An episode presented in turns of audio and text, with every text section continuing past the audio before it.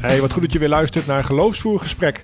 We zijn aanbeland bij aflevering 71 en in deze aflevering gaan Dick en ik in gesprek met gast Marjan, die al eens eerder te gast was. En in deze aflevering gaat het over uh, geloven over de generaties heen. Welke rol spelen generaties daarin? Super interessant, leuk onderwerp Marjan. Dank voor het aandragen en veel plezier. Ja, goeie, ja, voor ons is het uh, goedemorgen. Wij zitten hier aan mijn keukentafel. En wij is uh, natuurlijk Dick, ja. uiteraard. Maar we hebben ook een gast. En dat is ook een, uh, ja, toch wel een soort van bekende. Marjan, welkom. Dankjewel. Leuk dat je er weer bent. Wij hebben al een keer eerder gepodcast. Dat is al wel weer lang geleden. Ja, ik weet niet. Meer dan, meer dan een jaar, denk ik. Misschien, ja. Ja. Dus uh, nou, zo zie je maar. Er zijn gasten die gewoon nog een keer terug uh, durven te komen. Dus, uh, ik wil zeggen, dat durven moeten we dan onderstrepen. Ja.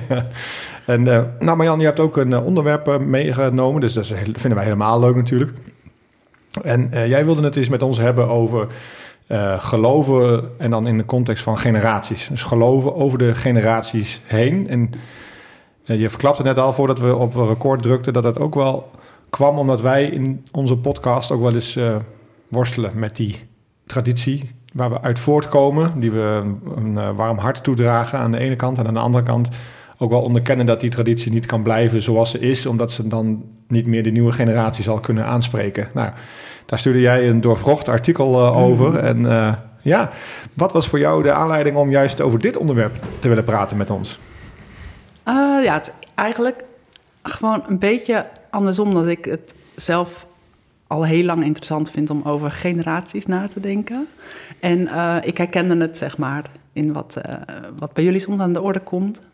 Uh, ook als het gaat om het gebruik van woorden die heel traditioneel zijn. Dan puzzelen jullie daar altijd wat mee. worstelen. Ja, worstelen, puzzelen. Ja. Dat vind ik, vind ik mooi. Dat je niet zoiets hebt van, ach, wij gaan het wij doen alles op onze manier, want wij zijn uh, millennials. Of, ja. Oeh, dit is voelt meteen als een messteken. Ja. Ja, we zijn toch millennials? Ja, voel jij een millennial, Dick? Nee, voelen doe ik me niet, maar volgens de, de definitie hoor ik daar wel toe. En jij ook? We zitten wel in het leeftijdscohort millennial. Ja. Ja, ik worst, ja, daar worstel ik ook mee, Marjan. Maar goed, laten we het gezellig houden. Maar, uh, ja. Wat ben jij dan, Marjan? Jij ook millennial? Uh, nee, ik zit tussen de boomers boomers en hm? babyboomers. En uh, de eerste generatie die zichzelf echt als generatie profileerde en, en de millennials in. En mijn generatie is de generatie X. En de X hebben ze gekozen omdat ze na de boomers, babyboomers was heel duidelijke naam, uh, niet zo goed wisten hoe, wat de nieuwe generatie nou zou worden. En ja. daarom stond er X voor. Nou. De uh, millennials, die worden ook wel de generatie I genoemd.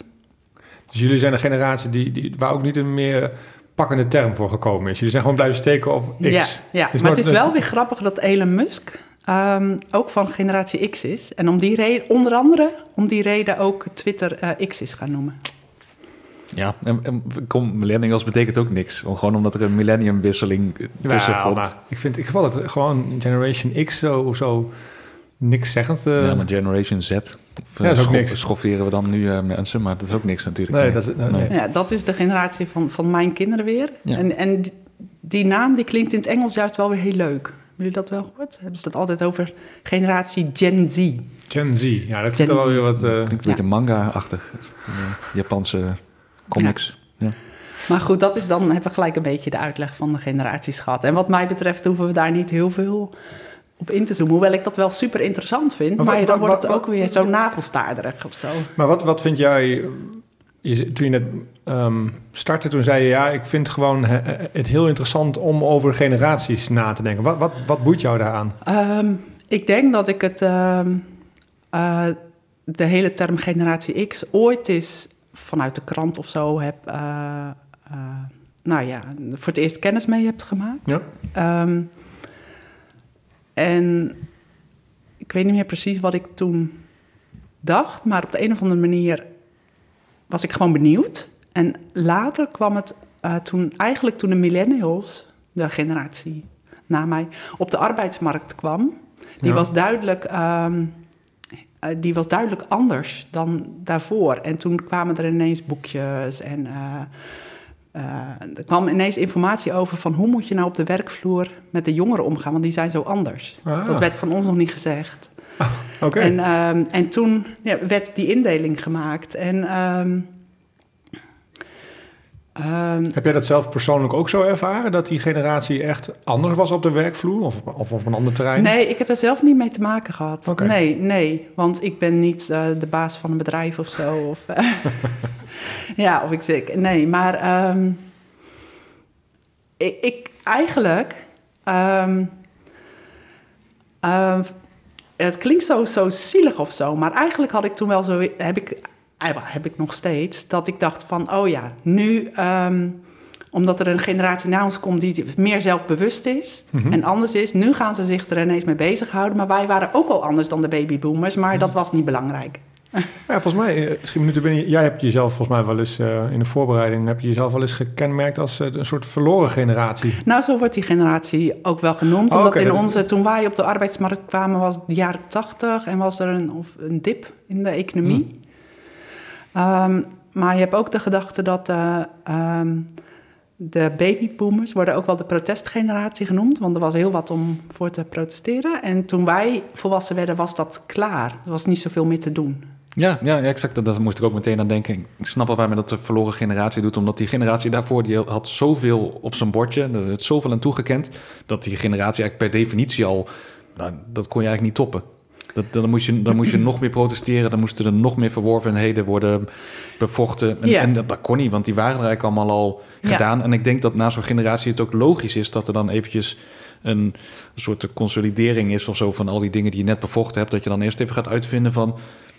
Wat hebben we nou gedaan? En de, Ja. de stofwolken die, die Brengt- trekken op. Ja, brengt het wat we, wat er, wat we van Ja. verwacht hadden. Ja, exact. Wa- Waardoor zeg maar jouw generatie dan ja, kaler afsteekt bij dan eh, als we het inderdaad hebben over de flower power en de 60s en Ja. bla bla bla. En, Ja. ja. en dan speelt er nog één ding mee dat het consumentisme, de supermarkten bijvoorbeeld, dat kwam allemaal op toen ik kind was. Hm. Maar toen ik een beetje bewust in de wereld stond, was er al zoveel aan ja, reclame op tv. De tv was ook in opkomst nog, net voor mijn tijd. Dus ehm, wij keken rond in de wereld en zo wordt het wel beschreven dat wij in het algemeen een beetje dachten van... eh, oké, waar gaat het eigenlijk allemaal eh, om? Ehm, het, eh, je werd zo overspoeld met reclame en dat was nieuw. Maar het werd ook niet besproken. Dus dat er, ehm, niet bij iedereen natuurlijk, maar er zijn wel schrijvers die, die dat zo eh, beschreven van, ehm, of die dat thema behandelen van, ehm, ja, waar gaat het nou in de wereld om? En je gaat wel meedoen met het consumentisme, maar tegelijk kijk je er nog een beetje naar van, oké, maar wat is nou eigenlijk de diepere zin? Terwijl de latere generaties, die zullen ook heus wel eens die vragen hebben, maar leef je al wat langer met z'n allen in een wereld waarin dat gewoon is? Zou je dan zeggen dat, dat jouw generatie daar dan, omdat het nieuw was, best wel passief in was? Ja, ik heb vaak, vaak dat idee, als ik ook om me heen kijk in de kerk, Ja? naar mijn leeftijdgenoten, is het je wel eens opgevallen dat er nauwelijks van in de kerkraad zitten? Nou, het is grappig dat je dat noemt. Wij hebben, eh, het komt af en toe wel eens te sprake, de kerkenraad, hè, het bestuur van de kerk. En eh, sinds een jaar zit ik daar ook in. En we hebben daar, eh, laatst openden we dat eh, kerkjaar met elkaar. Hadden we gewoon een ochtend, eh, was wel leuk. En toen ging het ook even hierover. Of tenminste, het kwam eigenlijk ter sprake. En iemand die zei precies wat jij nu zegt. Ja? Die zei, kijk eens om je heen, Renko. Kijk eens naar ehm, de mensen die actief zijn in de gemeente. En natuurlijk is dit generaliserend. Hè? Dus we gaan een aantal Ja. mensen tekort doen als je dit soort dingen Ja. zegt. Maar hij zei, kijk eens om je heen. Kijk eens hier in deze ruimte om je heen. En kijk eens om je heen in bredere zin in de kerk. En kijk eens naar de generaties die vertegenwoordigd zijn, die actief zijn, die vaak ook langer actief zijn al. En, die... en toen, eh, dat was echt best wel shocking. Dat ik dacht, eh, wow, er zit een, eh, een generatie van mensen, denk ik, die nu eind 50 zijn, in de 50 Ja. zijn. begin 60 Ja. die heel veel doen nog steeds. Terwijl ik denk, stel je voor dat al deze mensen zouden kappen, ja. dan, dan, staat, er, dan, dan staat er helemaal geen nieuwe generatie klaar. Nou ja, jouw generatie, die het gelukkig vorig jaar, of vorig jaar of zo, Ja. met, eh, Nou, dat, dat merkte iemand ook dan precies dit ook op. Die zei Ja. van, hé, hey, eigenlijk zit daar tussen een, Een gat. generatie... en dat vind ik wel leuk dat je dat noemt. Dat is wat diegene ook zei. Dat daartussen zit een generatie die op een of andere manier... Nou, je had daar overigens geen waardeoordeel over, maar nee. op een of andere manier niet dat niet heeft hoeven doen, misschien. Hè? Omdat die generatie daarboven al zo dominant dat eh, kon doen en, en daar positie op innam. En, en nu kalft dat af, omdat die mensen gewoon ouder worden en ook een keer wat anders gaan doen. En nu is mijn generatie aan de beurt. Maar dus, inderdaad, voor hip, zit er dan nog eentje tussen? Kom op. Ja, wij- mijn generatie is een beetje loszand. En ik heb, ze, ik, heb ze, ik heb het hier met twee van hun over gehad. En zij herkennen het dan wel. Maar daarom vind ik het zelf ook wel belangrijk om jezelf meer te begrijpen. Zonder waardeoordeel, zonder oordeel. Ja, ja. Maar dat vind ik wel... Nu, ga ik meteen dan denken van... Oké, dan hebben we het over deze generatie. Maar zit ik, we hadden het over millennials net. Ja. En wij, ehm, voordat we begonnen opnemen, hadden we het over van wat kenmerkt dan zo'n millennial? Of wanneer ben je dan eigenlijk nog een echte millennial, wanneer niet? En toen is ooit een keer we de definitie zijn we tegengekomen van als je nog denkt in offline of online, dat, zou, dat is wel echt een breuklijn. Want als je nog denkt in offline, dan ben je eigenlijk gewoon oud en dan ben misschien wel geen millennial In ieder geval geen millennial. En ik dacht, ja, maar eigenlijk in het gebruik met internet en, en al die dingen is, is onze generatie ook wel passief. Ik denk zeg maar qua ethiek en eigenlijk waar, alles waar jij in eh, werkzaam bent, Renko, dat komt, is pas nu in opkomst. Wij, volgens mij gebeurt er dan zoiets nieuws als het internet en dan staat die generatie die daar dan net mee te maken heeft, die staat eventjes gewoon even verbouwereerd gewoon om zich heen te kijken van wat gebeurt hier, waardoor een soort passiviteit ontstaat en je denkt, nou weet je, ik, eh, weet je, iedereen... Naïviteit misschien ook wel. Naïviteit, weet je, we, we, we gooiden alles maar online en al onze wachtwoorden, weet je, we zijn helemaal, we, kennen dat niet. En nu pas gaan we nadenken van hoe moeten we dat inrichten, hoe moet het met artificial intelligence en dat soort dingen.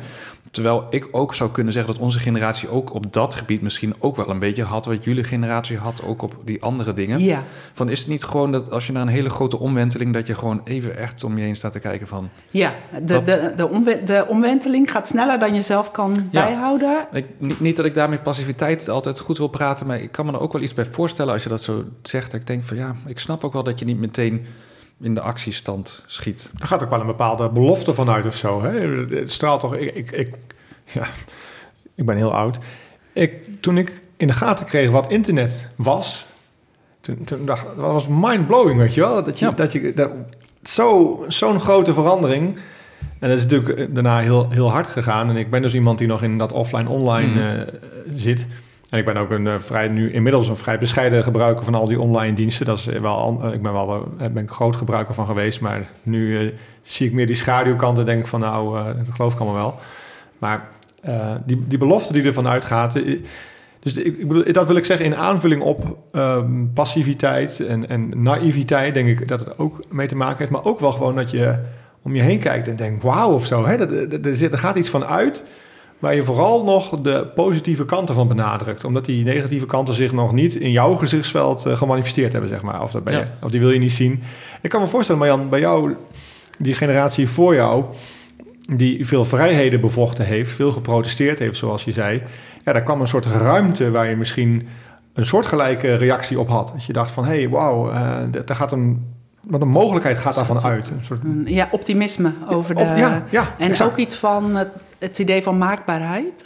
Ik weet niet... eh, Ja, dit- eh, voor jouw generatie kan ik dat niet beantwoorden. Of Nee. jij dat zo... eh, Maar misschien toch ook wel weer de eerste kritiek.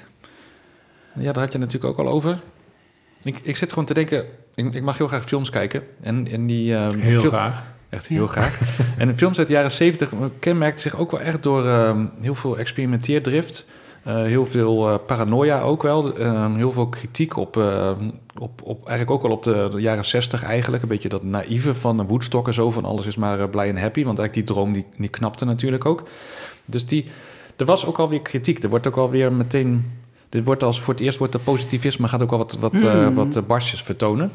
En, maar ik, goed, dat in weet de jij jaren zeventig. Ja, dat je dat, ja. dat, en dat stroomt dan door in de jaren 80 en dan, ja, nou ja, dan, gaan, dan gaan we langzaam opkruipen richting de millennials, denk ik. Ik heb wel altijd gedacht, als het om die generaties ging... het is zo arbitrair. We zetten mensen bij elkaar met Dat een bepaald leeftijdscohort... en dan zijn we een generatie.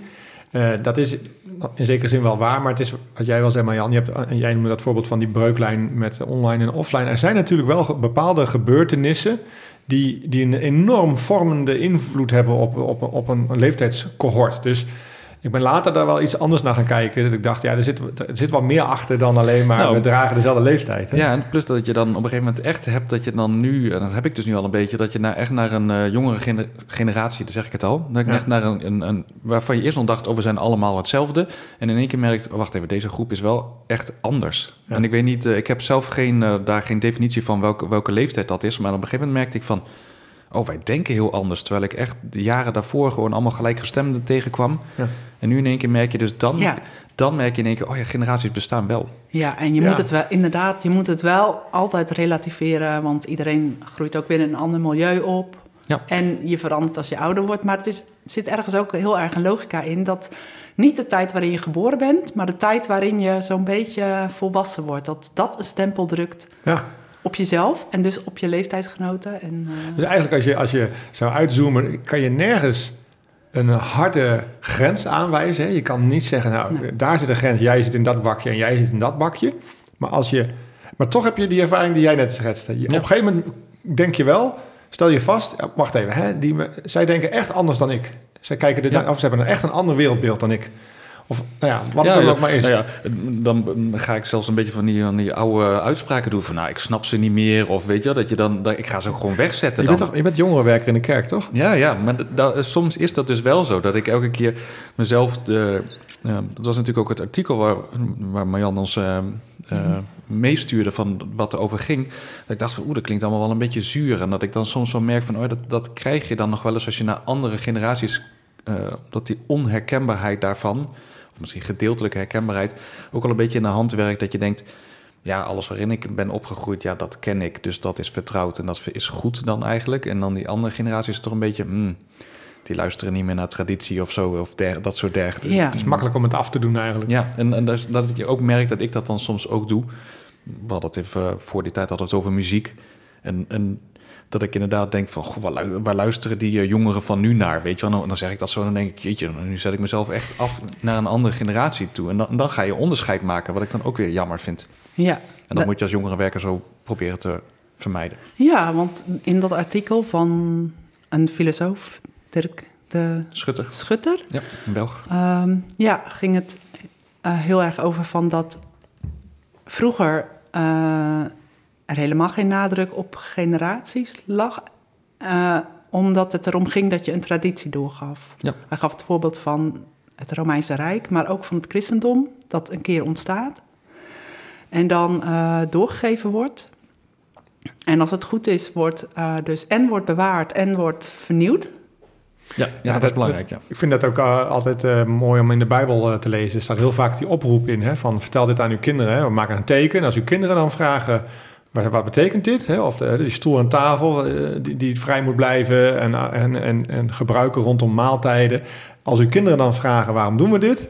Dan heb je dan de aanleiding om uit te leggen Ah. waarom je dat doet. Er staat een heel aantal keren in het Oude Testament. Dat vind ik altijd, eh, Ja, wat vind, ik- mooi, Vind ik altijd een- gaaf, want dat, is precies volgens mij... Een steen blijft altijd hetzelfde, maar het is de aanleiding dan om er ook over te gaan Ja, praten. ja precies. Ja, Ik denk van, oh, ah, dat is best wel cool bedacht eigenlijk al meteen. Ja. Ja, en, en er staat in het artikel hebben we het dan over dat, dat conservatisme, die wil dat echt bewaren. Dus die, die, gaat, die, die laat gewoon de betekenis gewoon eigenlijk bijna gestold in de tijd. Dus die, die, laat die, die past die betekenis dan niet aan. Maar het is inderdaad wat je zegt, eh, je, je moet dat dan... Dus je, hebt, je geeft traditie door, maar het is ook wel de bedoeling dat je dan iets nieuws eraan toevoegt. Dus je moet het bewaren en doorgeven. Maar is dat, is dat niet een veel te moeilijke opgave dan, Marjan? Want wat is het nou? Is het nou bewaren of is het nou vernieuwen? Kan dat allebei tegelijk? Hoe, hoe- Nou, ik moest ook denken aan, aan jullie, denk jullie vorige podcast. Toen jullie het hadden over het woordje genade, wat iemand niet wilde opgeven. Dat woordje Ja. moest, ehm, en terwijl de jeugd, de jongeren, de echte jonge jeugd niet meer Ja. weet wat dat betekent. Ehm, en dan, dan ja, jullie hebben wel de wens om het te vernieuwen. En, eh, maar ook de lastigheid. Ja, Ja, eigenlijk, nee, eigenlijk met die stoel en tafel, we willen dat woord genade bijvoorbeeld, eh, hadden we eigenlijk, heb ik eigenlijk de wens van die moet eigenlijk gewoon misschien nog wel op tafel liggen.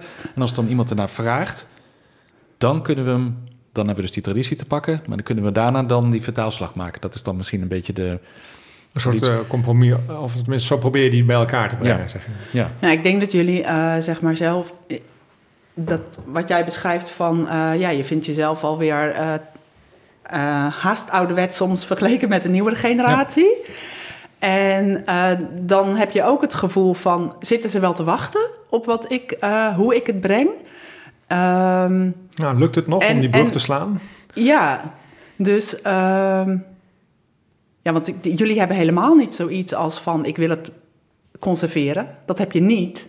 Maar je kan een aarzeling hebben of de nieuwe generatie toch wel hoe jij het brengt eh, wil aannemen. Maar Ja, ik denk dat het meer een soort, als ik voor mezelf spreek, meer een soort onbeholpenheid zou zijn dan een stellige overtuiging dat het niet eh, opnieuw verpakt mag worden. ja, en ik denk maar die, die onbeholpenheid inderdaad, en die is, maar die is dus heel erg eh, begrijpelijk. Maar dat we, het, dat we het daar misschien over moeten hebben, zeg maar. Ja, niet alleen wij, maar breder. Hey, eh, nou, en ik wil nog even terug naar dat artikel. wa- Want Ja. het punt wat die schrijver daar ook wel maakte... hij, hij, hij stelt eigenlijk dat die ehm, nieuwe generatie... niet meer zich zo verbonden voelt met die traditie. Sterker nog, hij zegt er is een breuk. Nou, dat zagen wij allemaal wat minder drastisch. Maar goed, eh, hij werkt op, op een gegeven moment toe... in het einde van zijn artikel naar zijn punt... dat de huidige generatie veel meer naar voren toe georiënteerd is. Hè? Dus eigenlijk veel meer kijkt naar de belofte van de toekomst en niet zozeer de herinnering aan het verleden. En ik moet dan meteen denken aan, ehm, aan klimaat. Dan, eh, dat is natuurlijk een weinig, ja, ik vind dat een weinig rooskleurig perspectief eh, wat, daar, eh, wat, wat er op ons afkomt. En dan kan je als, kan je als jongere misschien denken, ja, ik kan heel lang bezig zijn met de traditie waar ik uit voortkom. Hè? Eh, de generatie waar ik bij hoor en de generatie voor mij. Maar ja, ik denk dat die urgentie vanuit de toekomst op hun afkomt. En die maand hen tot Ja, eh, reactie. ja, Die, die zet hun aan tot eh, overtuigingen. En, tenminste, ja, ik, ik, ik kon daar wel in meegaan dat ik dacht... maar ik kon ook tegelijkertijd eigenlijk alleen maar het klimaat aandragen... als, als, overtuigende, als overtuigend voorbeeld voor mij. Ik weet niet. Ja, nou, plus ik dan dacht van ja, als we altijd over de toekomst. We hebben ook een generatie gehad die tegen kernwapens was, omdat die ook in de toekomst keek en die dacht: de wereld die er voor onze kinderen is, daar willen we niet dat straks eh, duizend eh, kernbommen, nou die liggen er volgens mij nog steeds, maar dat we die nog steeds, eh, dat we de aarde gaan verwoesten. Dus ook die andere generaties hadden echt wel een blik naar voren. En soms ook over hun eigen generaties heen. Dus ik, ik voel, het was meer met die breuk dat ik dacht van ik snap het wel. En het klimaat is dan een heel duidelijk voorbeeld. Maar ik dacht, in die andere generaties waren er ook mensen die niet alleen maar achteruit keken, maar ook vooruit eh, wensen hadden. Ik denk dat gewoon een beetje zo'n, weet je, van de jaren negentig werd gezegd van eh, greed is good. Dat was echt zo'n hele kapitalistische, navelstaardige generatie. En dan ga je daarna weer, volgens mij is het gewoon zo'n eh, hoog en laag conjunctuurachtig iets. Waar ik die breuk gewoon minder zag. Ja, en dat we daar eigenlijk tussen die, ge- tegen, tussen die generaties ook niet hard een breuk kunt aanwijzen. Hij, is er, hij is er wel verschil, maar je Ja. kunt niet aanwijzen... oh ja, daar, daar, daar ging het, eh, zie, daar ging het, daar Nee. zit de scheidslijn. Nee, en ik ben, ook wel, ik ben daarom ook wel positief. Want het is ook zo van, oh, ze doen niks met, met traditie. Maar ik denk, ja, ze doen er wel wat mee. Maar het is, die vorm is ook, dat doet hij ook. Hij zit te zoeken van, maar wat doen ze dan met die traditie? En dat snap ik ook niet altijd. Ik denk, wat doen jullie daarmee? En dan komt die onbeholpenheid er weer mee. Want dan denk ik, omdat ik het niet herken, weet ik ook niet hoe ik erop moet inspelen. En dan zit ik er soms naast. Terwijl, ze, terwijl dat helemaal niet wil zeggen dat er geen vraag is. Nee, en misschien als we, het, als we er positiever over kunnen nadenken zelf, van dat, dat wij eh, een traditie in de goede zin van het woord eh, hebben door te geven, of dat wij iets, iets kostbaars, ja, is ook weer zo'n ouderwets woord, maar iets eh, ja, van waarde hebben Exact. door te geven. Ja. En we weten nog niet precies hoe, maar die hebben we wel om door te geven. Dan, dan hebben we zelfs aan de jongste generatie ook wat door te geven. Maar wat ik dan, eh, ik, ik wil nog even tot slot dan het, eh, het hoofdstuk kerk nog even aansnijden. Want ik denk dat ehm, voor het voortbestaan van een kerk, voor deze vernieuwing, dus eh, zeg maar de waardering voor die traditie en tegelijkertijd en, en, en, en eh, weer aanspreekbaar te maken. Aans, aanspreekbaar is dat een woord? Ja, hè? Mhm. voor de eh, nieuwe generatie. Daarvoor is het nodig dat de mensen die de kerk besturen, het klinkt allemaal zo eh, spannend, het is allemaal niet zo spannend als het klinkt, kerk besturen.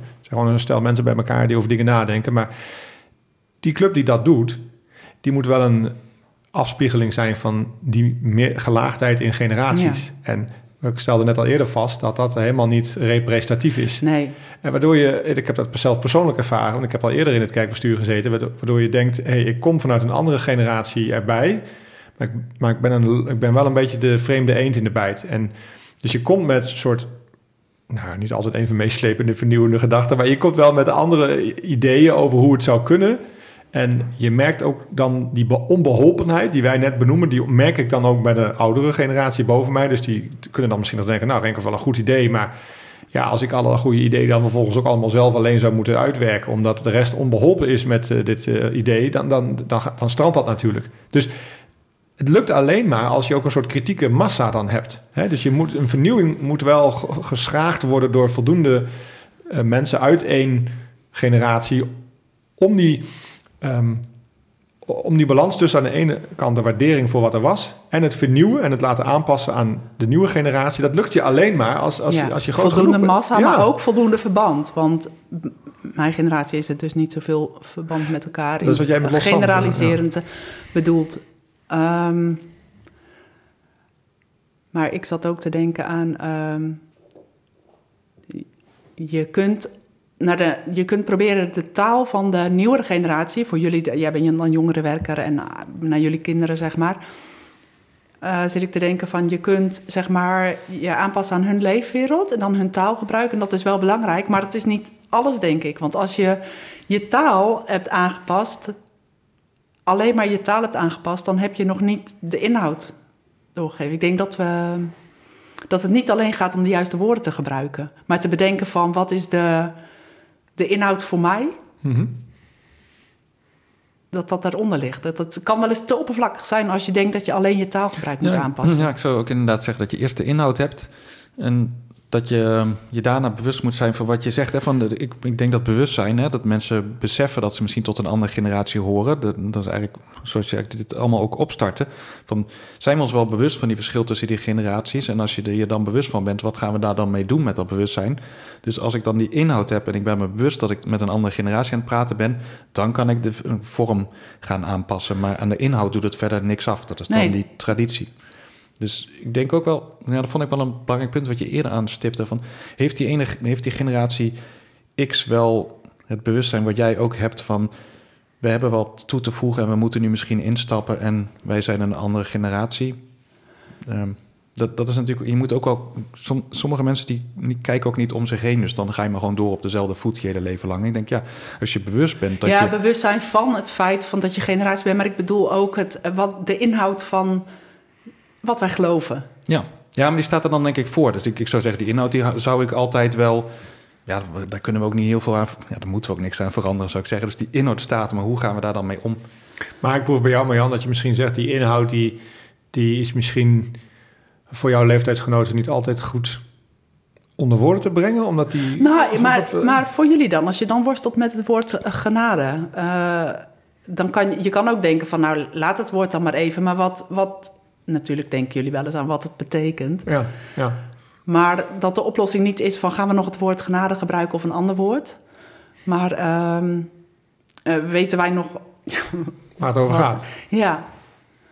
Ja, nou, hoe, hoe, hoe, kijk jij dan naar onze generatie? Kun je die vraag eens voor ons beantwoorden? Weten wij dat nog als. Uh, nou, wat jullie zeiden als millennials, dat je, dat je zeg maar uh, nog in die off- en online wereld denkt zit te denken van jullie kinderen en de generatie vlak onder jullie. Um, even kijken hoor. Ga je die nog. Heb je nog ergens zoiets van. Ik ga hun iets meegeven uit mijn wereld dat niet alles digitaal is. Van, van jullie wereld. Heb je zoiets van. Kijken jullie ook. Gaan jullie eigenlijk onbewust ook ervan uit van. Zij, het gaat om hun. Dat je zeg maar ook om de toekomst richt van. Het zal wel allemaal nu helemaal in die uh, online wereld gaan zitten. Of, uh... Nee, ja. Nou, ga je gang. Oh nee, nee, ik zat gewoon... Nee, maar dan dacht ik weer van de inhoud... Kijk, wat ik ze wil meegeven, die inhoud is... Dat bedoel ik dus ook met van, die gaat dan wel voor de vorm. Want uiteindelijk wil ik ze meegeven dat de kerk belangrijk is. Of ik vind de, de gemeenschap, moet ik misschien zeggen. Misschien de kerk is niet eens het goede woord. Die gemeenschap vind ik belangrijk. En de Bijbel vind ik belangrijk. En ik vind het figuur Jezus belangrijk. Dus die dingen wil ik doorgeven. En dat weet ik zeker. Dus dat is wat ik hen, dat is, blijft zeg maar, dat is dan onbetwistbaar. En dan ga ik naar ze kijken van ja, in welke vorm dan? Ja, kijk, sommige zijn, zijn in online vormen prima te vervangen. Dus ik zou ze, ze hoeven bijvoorbeeld niet meer mee naar de kerk. Maar aan de andere kant zou je dan weer zeggen, dan hebben we dus die gemeenschap die, die ik zo belangrijk vind, die hebben we dan niet meer. Dus dan, dan kom ik toch weer op een wel een offline. eh, Dus ik, ik, ik kan wel soms inspelen op hun wensen, maar er zijn een aantal dingen van die traditie. Nou, dat is wel mooi aan jouw artikel, waarvan ik denk, ja, die zijn zo onwrikbaar. Die, ja, en dan is de vorm gewoon hoe ik ze dat ga vertellen, dat, eh, dat wisselt dan. En dat is waarschijnlijk misschien meer iets generatie aangepast dan dat ik het zelf tot me neem. Maar ja, En die jongste generatie, die hebben vanuit zichzelf... kunnen zij iets gaan krijgen van... ach, die generaties boven ons, die, eh, die leefden ooit in een wereld eh, zonder dit alles... en die kunnen ons toch niet begrijpen. En wij zelf kunnen dat ook hebben van... ach, wij, wij zullen hun wel niet precies kunnen begrijpen. En dat is denk ik een valkuil... waar we ons niet altijd van bewust zijn... om, om een soort grens zelf te gaan trekken... die er misschien niet hoeft te zijn... of die grens te gaan versterken... Ehm, en, de, en wat eh, die Dirk de schutter. de Schutter eh, heel zwart-wit eh, stelde van... ja, er worden geen tradities meer doorgegeven. Ehm, ja, dat, dat kunnen wij niet in meegaan als christenen. Maar dat we dat dus eh, niet zien... ah, dat willen we toch. Wij willen toch traditie doorgeven... maar dat we dat zien als een positief iets. Want dat dat een lijm kan zijn tussen de verschillende generaties. Ja, maar ik vind het wel ook een ehm, lastige opgave wel, als ik eerlijk ben. Het is best wel moeilijk om... ehm, jij hebt, eh, jouw, oude- jouw kinderen zijn eh, begin twintig, tiener, misschien nog één of twee. Ja, één tiener. Ja, dus jij hebt eigenlijk al veel meer voor die opgave gestaan dan wij. Wij hebben onze kinderen nog eh, allemaal op de basisschool. Ja, jouw jongste zit niet, eh, nog niet op de basisschool. Nee, nee, is- Uh, dus wij, wij, wij, wij- ik, ik, ik voorzie, ik kijk wel naar Ja. jou bijvoorbeeld en ik denk, ja, je hebt eigenlijk een heel aantal jaren werk gehad. Dat was een soort, wat jij zei, van eh, die jaren word je het meest gevormd. Daar moet het eigenlijk gebeuren. En je, hebt- je hebt in je rugzak heb je een traditie die niet echt lekker bekt voor zo'n generatie. Dus je moet een brug slaan. Je moet dat. eh, ik, oh, Ja, vind ik ook heel lastig hoor. Ik denk ook echt ja. heel vaak van, eh, oh eh, ja, ik had dat gewoon anders moeten doen. Ik voelde me er ook heel erg verlegenheid over van hoe ik, wat ik mijn kinderen zou meegeven. En dan hoor ik jou in een podcast zeggen van, ja, je zoontje had het een keer over van, ja, hoef ik misschien niet elke keer mee naar de kerk en hoe je daarmee omgaat en zo. ja. En dan denk ik van, oh ja, je had misschien ook dat of dat kunnen doen. Maar dat zeg ik dan niet, omdat ik dat zelf zo goed heb gedaan. Maar ik, ik, ik dacht bijvoorbeeld aan dat je ook had... Ja, goed, we grijpen terug op een vorige podcast. maar eh, nee, oké. want jouw ieder- antwoord was van, nou, wij, wij kunnen heus nog wel... eh, eh, zo erg is het ook niet, zeg ik nou even heel kort, vat het even heel kort samen. Van je kunt gewoon, zo erg is het toch ook niet. We zitten daar een uur of zo. Toen dacht ik van, oh, maar eh, als ze 16 zijn, is eh, Ja. gemiddeld als ze 16 zijn, dan gaan ouders zeggen van dan hoeft het niet meer. Maar toen dacht ik, eh, je kan ook, zat ik gewoon te denken, een idee van als je had gezegd van, nou, wij hebben, als je 16 bent, dan mag je het zelf weten, maar ik hoop dan, en dat, je vanuit een soort positieve verwachting daarover, ik hoop dan dat je dan zelf zoveel, ik verwacht ook wel dat je misschien dan zoveel hebt meegekregen erover, dat je het belang ervan inziet en of dat de kerk ook zo dan voor jou kan zijn, want we proberen dat ook te veranderen, dat jij dan er nog wel wil zitten, dat je zeg maar, eh, Ja, nee, dat nou, je al uitgaat van, oh, die, die, er Nee, zal een voortgang in zitten Ja, in het doorgeven ja. van de... Ik snap, ik snap je eh, punt. Dat is een heel andere, dat is een wat positievere bril om eigenlijk naar dezelfde, Ja. op de- dezelfde vraag te benaderen. En ik, ik realiseer me overigens ook dat een antwoorden die ik nu geef, dat lukt nu nog. Maar ik heb dat zelf ook niet gedaan hoor. Het is meer dat ik denk van, ik wou dat ik dat zo Ja, gedaan had. Ja. Nee, maar ik denk in de kern bl- blijf je nog steeds, dat bedoel ik dus ook niet met die inhoud voorop, dat ik denk van als je maar aangeeft dat de gemeenschap belangrijk is, dan mogen ze van mij daarna een vorm kiezen die helemaal niet de mijne is. Als zij zeggen van ja, ik vind straks, eh, ik kan me er niks bij voorstellen, maar ik vind straks een hele leuke online groep waarmee ik dit ga doen. Ja, ik, ik kan me er, ik, ja, ik heb er allemaal vraagtekens bij. Maar dat is dan prima, want ik heb ze dan datgene wat ik heb door willen geven. Namelijk dat een gemeenschap van gelovigen of mensen die hetzelfde delen als jij heel erg belangrijk is om je geloof vol te houden. En dat, kijk, als ik dat maar meegeef, dan ben ik wel flexibel in de vorm die ze doet. En dan kan ik ook wel inspelen op een andere vraag van een andere generatie. En ja, hoe mensen een Bijbel tot zich nemen. Kijk, wij zijn nog van de generatie dat ik moest alle Bijbeldingen nog uit mijn hoofd leren. Ja, Mm. de, die nieuwe, die hebben allemaal apps en eh, kleurplaten erin en weet ik veel wat allemaal. Ja, dat is ook niet mijn ding. Ja. Maar ook hierbij denk ik weer, volgens mij is de stelregel, we willen graag de Bijbel doorgeven. En dat heeft een hele andere vorm en op een hele andere manier en misschien veel minder eh, rigide. En waarvan wij denken, oeh, er moet wel meer discipline achter. Ja, weet je, dan denk ik ook van ja, dat is, dan moeten wij inspelen op die nieuwe generatie. Maar zolang ik dat maar herken en zolang ik maar een beetje de bigger picture zie, denk, ik- dan denk ik wel van, oh ja, dan, dan ik, ik zie dat er nog wat te combineren. Niet dat dat makkelijk is, maar Nee, maar dan, ik, ik, ik bedenk nou ineens dat dat eigenlijk wel heel mooi is. Dat als je weet van dat je iets wezenlijks hebt door te geven, eh, wat inhoud heeft, wat iets wezenlijks is, dan wordt het, kan het ook heel leuk worden om, ehm, om over de verschillen in generaties, om, om daar het over te hebben. Te denken, hoe verschillend zijn jullie mensen van 15 jaar jonger en jullie weer van 15 Ja. jaar jonger?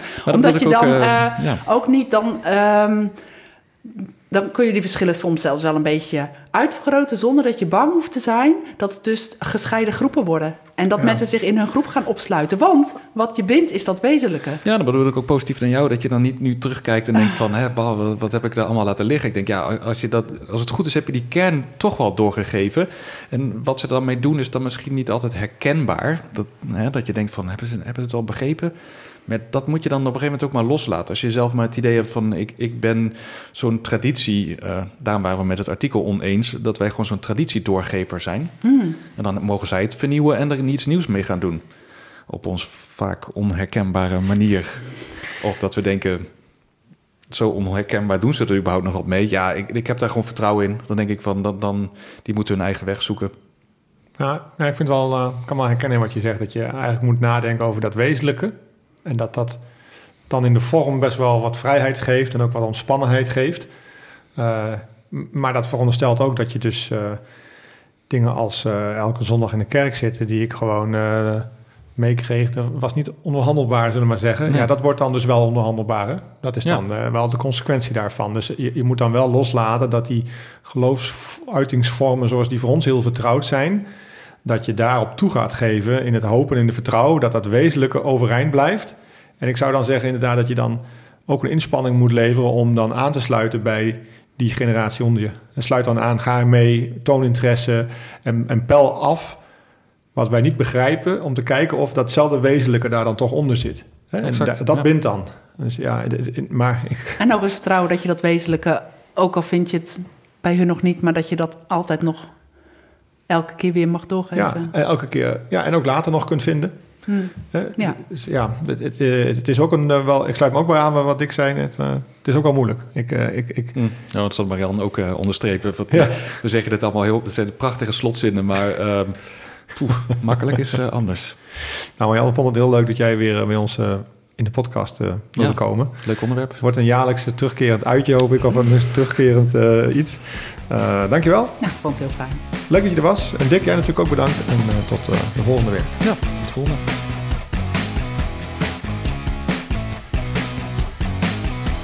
En jij natuurlijk bedankt voor het luisteren naar Geloofsvoer Gesprek. En we hopen natuurlijk dat je er over twee weken ook weer bent als er weer een nieuwe aflevering online verschijnt. En natuurlijk in je favoriete podcast app. Tot dan!